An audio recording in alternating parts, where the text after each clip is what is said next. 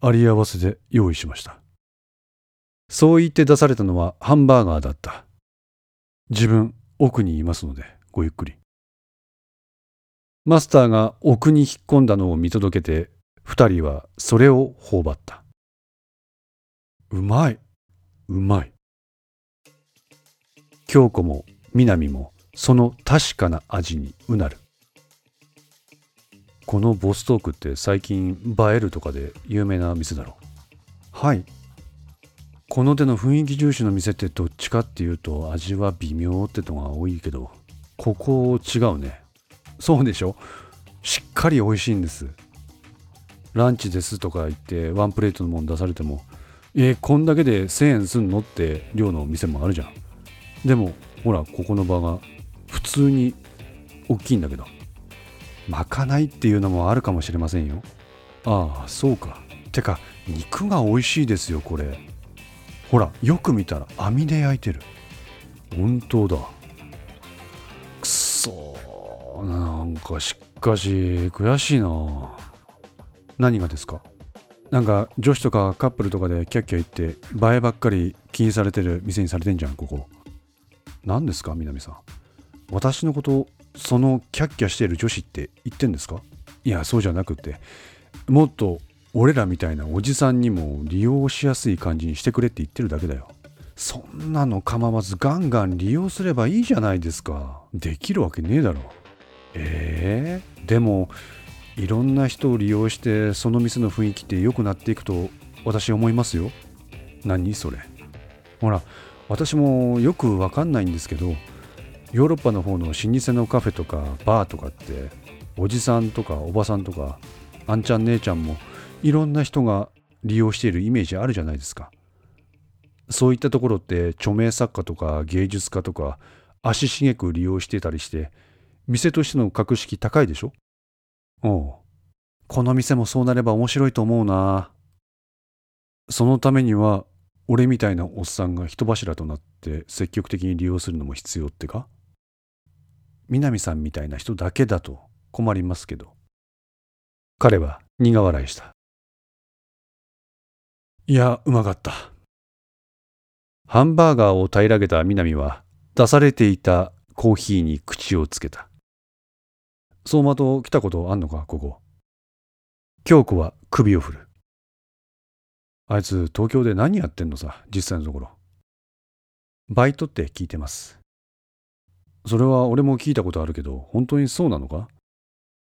海外留学してその現地でバイトで食いつなぐってのはわかるけど、日本に帰ってきてでバイトって。ああ、あれか。何か目指してるものがあんのかな。多分嘘ですよ、バイトって。ん？言えないことあるんでしょ。だからそこのところは私あえて聞かないようにしてるんです。あ、そうだったんだ。こういうの私慣れてますから。慣れてるって？私の父です。ああ、父も絶対に嘘だってことを家族に言ってました。多分父自身も家族が分かっていることを知ってたと思いますよ。父は家族を騙し、公安としての任務に身を投じる。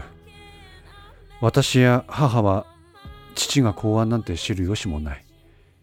父から見て善良な妻と娘、三人が三人同じ舞台の上で役割を演じていた。っ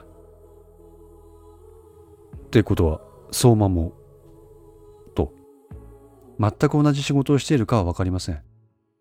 でも父も天音もどちらも東京です。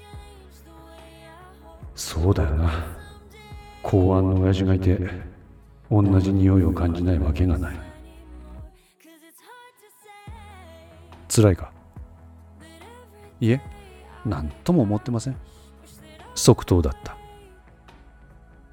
でも危険がありますから、そこだけが心配です。それは京子、君もそうだよ。こくりとうなずいた京子の頬から一筋のものが流れるのが見えた。父も絶対に嘘だってことを家族に言ってました。多分父自身も家族は分かっていることを知ってたと思いますよ。父は家族を騙し、公安としての任務に身を投じる。私や母は父が公安なんて知る由もない。父から見て善良な妻と娘、3人が3人同じ舞台の上で役割を演じていた。イヤホンをつけたマスターは手で顔を覆った。ってことは相馬もと全く同じ仕事をしているかは分かりません。でも父も天音もどちらも東京です。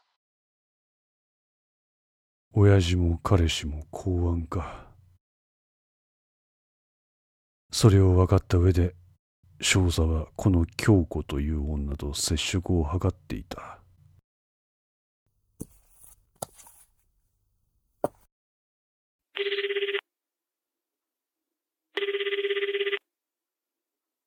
どうした？いかがでしたか、ベネシュ隊長への弁明は。なぜ君がそれを気にする？あ、いえ。問題ない。ご理解いただいた。あ、それはよかった。それだけか？いえ。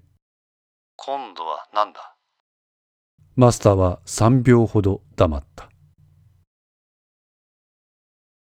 マスター？あ、いや。何もなければ切るぞ。明日は店を閉めようと思います。何？不測の事態に備えて自分も動けるようにしておいた方が良いかと。不測の事態とは？雨です。今は小康状態となりましたが、明日の16時頃から再び大雨の予報です。例の行動に影響を与えかねないタイミングです。確かにそうだな。場合によってはそのままこの店を引き払えるよう今日中に痕跡も消そうかと。素晴らしい。さすがは信頼する同志だ。頼む。了解。電話を切ったマスターは机の引き出しから一枚の写真を取り出し、それに目を落とした。京子。はい。だったらこの件についてはもう首を突っ込むな。何かひょっとして相馬や片倉さんの力になれるかもしれない。そう思っての日頃の仕事なんだろう。京子はうなずくだけだ。何か役立つ情報をそれとなく公安に提供できないかって気持ちで今回の特集なんだろう。どこかの誰かがテロの予行演習としてあんなことやってんじゃないかって。はい。んなもん気づいてないわけないじゃないの。デスクも気づいてるって。うんうんとうなずく京子の涙は止まらない。全部ひっくるめて特集は止めた方がいいって判断のはずさ、デスクは。それはうすうす分かっている。分かっているゆえに自分ができることのちっぽけさに打ちのめされ、かえって反発してしまうのだ。そう京子は南に心境を吐露した。あ、ちっぽけさ。人間一人ができることなんて。でもそんなちっぽけな人間ができることがある。何ですかそれは。演じることさ。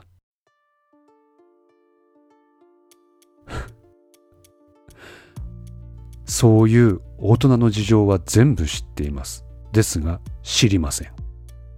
私はただの善良な一市民です。こう演じることぐらいはできるだろう。いつもの私ですね。今の君にはそう振る舞われることが多分彼らにとって一番ありがたいことなんじゃないかな。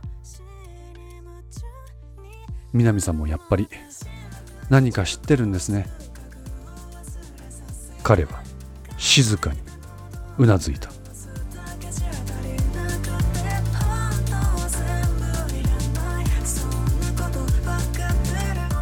5のセンスリーいかがでしたでしょうか。